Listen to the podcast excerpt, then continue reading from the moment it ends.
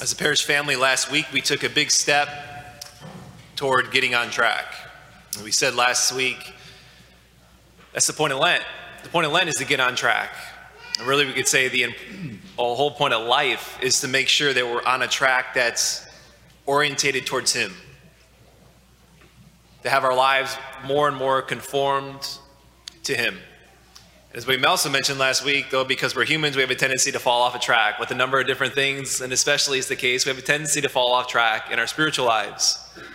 So whether we're here this year, beginning Lent, or here this morning and just need a, a slight adjustment on our track, or we're here and we notice, like, I'm not on the track at all, or maybe it's, you know what, I don't even know if I've ever really been on a track that's geared and orientated towards Him. That first step, of course, that we took was removing obstacles, removing the clutter, the distractions, the diversions. We estimate, of course, when you walked in, the white piece of paper on the narthex wall there, estimate around 500 people have put up on that thing last week their obstacle.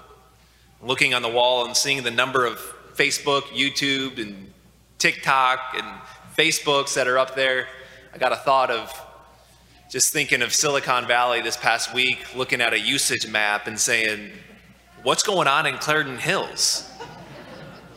but not just in Clarendon Hills. We've been hearing from people throughout the world who saw the homily, and there was two teenagers that reached out who saw the homily and made sure to let us know that they also deleted TikTok from their phone. So those two TikToks from up there, those are from two teenagers in Switzerland.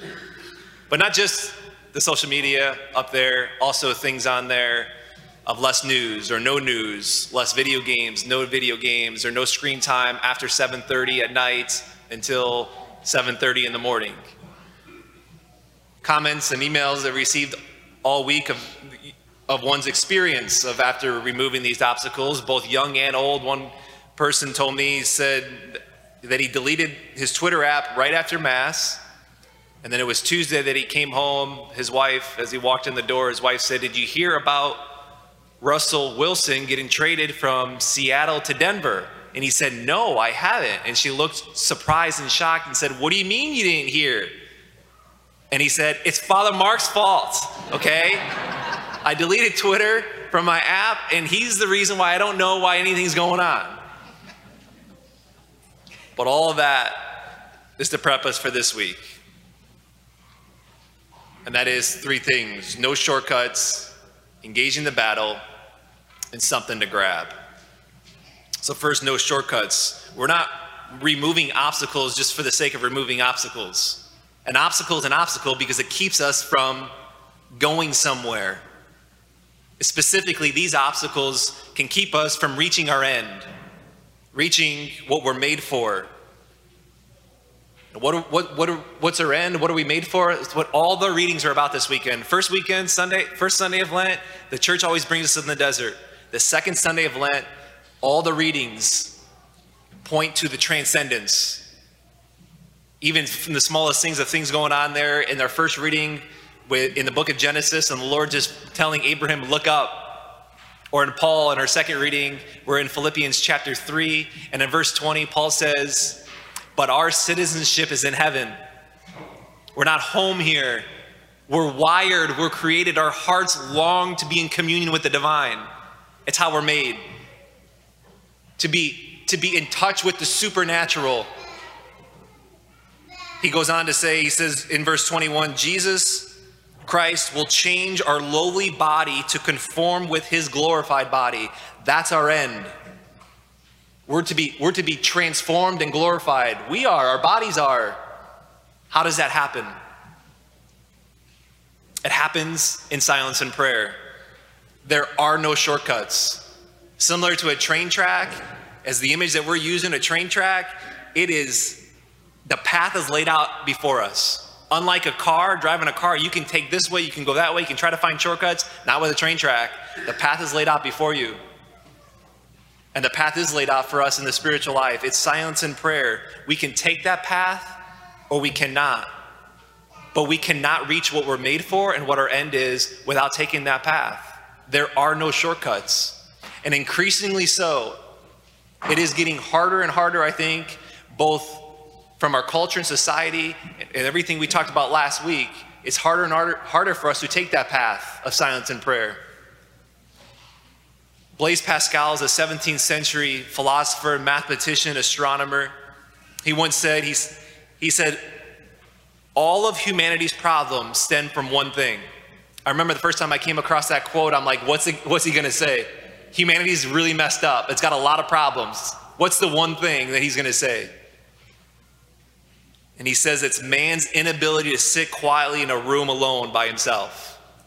All humanity's problems stem from, his, from man's inability to sit alone by himself quietly in a room. And he said that in the 1600s. None of those things on the wall were around in the 1600s. No phone, no social media, no screen time. And last week we talked about that knee jerk reaction that it's in most of us to pick up a screen, to pick up the phone. And is that part of that because of a habit? That is, of course. But there's also an aspect of that picking up a screen brings about a, salt, of, a false sense of safety. That when we pick up and reach for the screen, it can bring about a false sense of security, a false sense of comfort, a false sense of peace. And so the key is now is that that stuff at least hopefully some is stripped away here now as we spend this time in the desert and we've removed some obstacles. The key is now we notice. We notice. Can I really notice and sit with myself in silence and notice what it is when I when I want to reach for whatever it is I put up there, when I want to reach for the screen, what is it ultimately that I long for? What is it that I want? When I reach for the when I reach for the screen, what is it that my heart longs for? What does my heart desire? Can I sit with that? And see, when, when that doesn't happen, as one, one teenager this past, past weekend told me that after seeing the homily and beginning on this track, she'd mentioned and how she'd realized how big of a toll her screen or social media takes upon her. That she said, not being on my phone as much makes me happy. Not a, not a fake happy, but a real happy.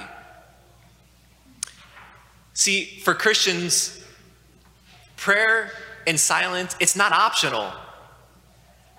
It's, it's literally, a, it's a matter of life and death. It's not optional for us Christians. We can't reach our end, as Paul's talking about as he's writing to the Philippians about our citizenship being in heaven. We can't reach our end unless we're spending time in silence and prayer. There are no shortcuts. We can't, we can't find peace another way. Long lasting, abiding peace. We can't, we, can't, we can't find security, comfort without silence and prayer. We can't fully know who we are. We can't know that I'm known, that I'm loved, that I'm wanted fully unless we're in silence and prayer. There are no shortcuts. And maybe maybe not only that, a step further, not only that, without prayer and silence, I can't be the man or woman that I long to be, that God's made me to be, that I need to be for my family, for my spouse. If I'm not spending time in silence and prayer, everyone is worse off because of it. My marriage suffers if I don't spend time in silence and prayer. My family is worse off if I don't spend time in silence and prayer. My children are the community, the world is, is, is worse off if I don't spend time in silence and prayer.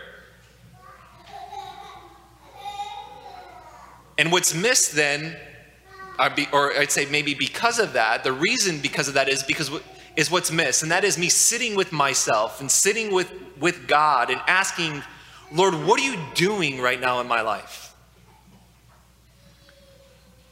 What is it that you might want me to do right now or act? And then I just sit there. Maybe I'm sitting with a pen. And what might come is tell your spouse you love her. And you write it down like that's a good idea. Or have this conversation with my child or with a coworker. Just a, you know, an example before last weekend of sitting down in silence. I just asked the Lord that question. I said, "Lord, what is there anything special you want us to do here at Notre Dame as we this first Sunday of Lent?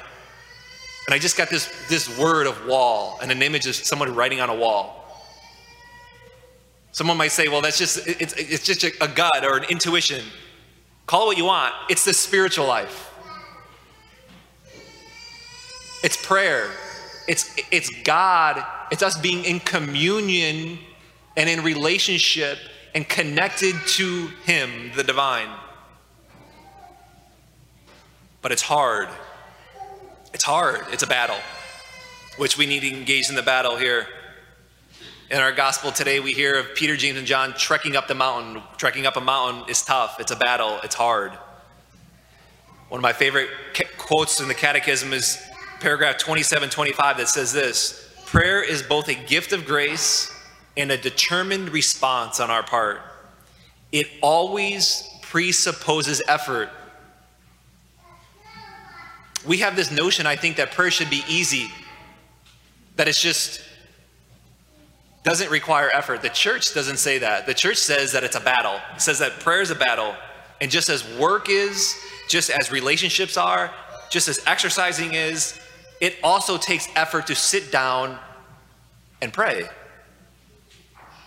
and be in silence. It goes on and says, Prayer is a battle.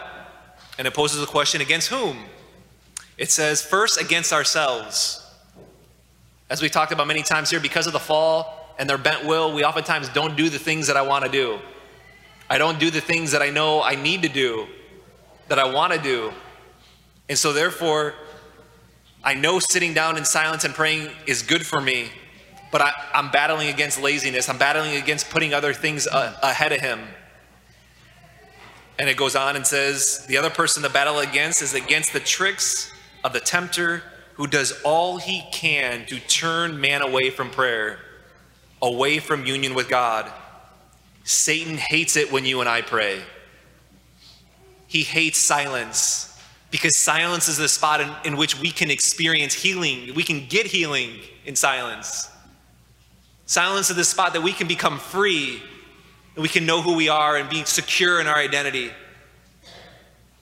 Satan hates it when we pray and he hates silence and he wants to keep it keep us from it. Which brings me lastly here to something to grab. It's not enough. It's not enough to simply remove, remove obstacles. It's not enough to know that prayer is a battle. We must learn how to pray. Flannery O'Connor, a 20th century author, very holy, prayerful woman, prayed every day. At one point, as she was praying, she finished her time of prayer, and as she always journaled, she just made one journal entry on this given, given day after she was done praying, and it was this. In a moment of frustration after her time of prayer, she says, Won't someone please teach me how to pray? And I think a lot of I think a lot of us at times maybe we can sit down, maybe this new initi- initiative here in Lent to sit down and pray, and then two minutes later we say, Well, that didn't work. I must be doing something wrong. This prayer thing is maybe Father Mark talking about it's for everyone else, but clearly I don't know what I'm doing. And so we feel we feel stupid or we feel small for even asking, so we don't ask. But we have to be taught. Not so much methods, but even just more so a mindset with the culture that we live in that is not towards the divine. And so, what I want to make sure is us as a family, as we removed last, obstacles last week as a family, I want to make sure we're on a firm foundation together, the same foundation. So, we got a book for everybody, both on this exit out this way. You'll see a table out that way. It's a prayer by Peter, or a book by Peter Kreeft called A Prayer for Beginners. It's a very small, simple book. A junior higher could read this book. A junior higher needs to read this book. If you have a couple bucks, put it in there in the free will offering. If not, if you don't have a couple bucks this morning, take it anyways. And secondly, or lastly, before you get in the car and you head out of this parking lot, what time are you praying tomorrow? And for most of us, if it's not early in the morning, before the kids get up, before things get going, For most of us, if it's not early in the morning, it's, it's not going to happen. And secondly, where are you praying tomorrow? The space is important. Simply said, if I don't have a, a place in my home where I identify it, that's where I pray. That's the spot I get silence. That's the spot that I pray. If I don't have a spot, then it oftentimes the distractions and diversions just really creep up. I'd encourage maybe it'd be in the church to stop in here throughout the day. More and more of us work work at home now to stop in for 10, 15 minutes throughout the day. If you're here beyond the office hours and the, those church doors are locked, there's another door over here with a key card. You can come here at 11, 12, 1 o'clock in the morning, 2 o'clock in the morning before you go off to work. If whatever it is, and get, call the parish office, get an access key card. You can get in through that door, and there's a room behind this tabernacle that is a great spot before the Blessed Sacrament, behind these walls for silence and prayer. Many of us have removed obstacles that keep us from silence and prayer last week. Now it's important for us to get extremely intentional with getting on track. Set a time tomorrow, set a place tomorrow and grab a book.